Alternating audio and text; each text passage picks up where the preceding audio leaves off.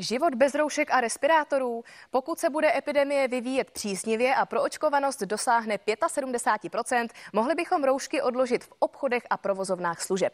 No a sundat by je mohly také děti ve školách. Právě o tom se podle hlavní hygieničky Pavly Svrčinové rozhodne už z kraje příštího týdne.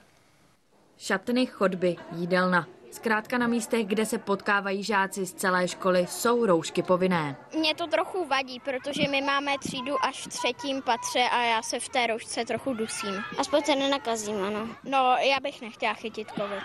No, už jsme si dávno zvykli na to. jsme si dávno zvykli, ale pořád mě to vadí, protože mě už z toho bolí ucha. To by se ale mohlo podle Pavly Svrčinové změnit. Příští týden se na základě počtu nakažených rozhodne o jejich dalším nošení. Mě ta informace překvapila. Nerada bych, aby se opakovala podobná situace, jako byla loni touto dobou. Zmírnění režimových opatření nahrává podle šéfa rezortu zdravotnictví také zvyšující se pro očkovanost. Podle něj chybí 9% k odložení roušek na veřejnosti. Abychom mohli zrušit vše, tak zkrátka tu proočkovanost potřebujeme mít vyšší. Takže proto se bavíme o té proočkovanosti alespoň 75%. Úplně nevím, kde pan ministr k tomu číslu došel a kdo mu ho poradil. Přestože se proočkovanost zvyšuje, začíná mírně narůstat i počet nakažených COVID-19.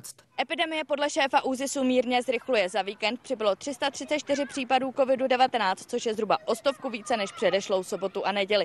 Nicméně podle šéfa ÚZISu za nárůstem čísel nestojí otevření škol.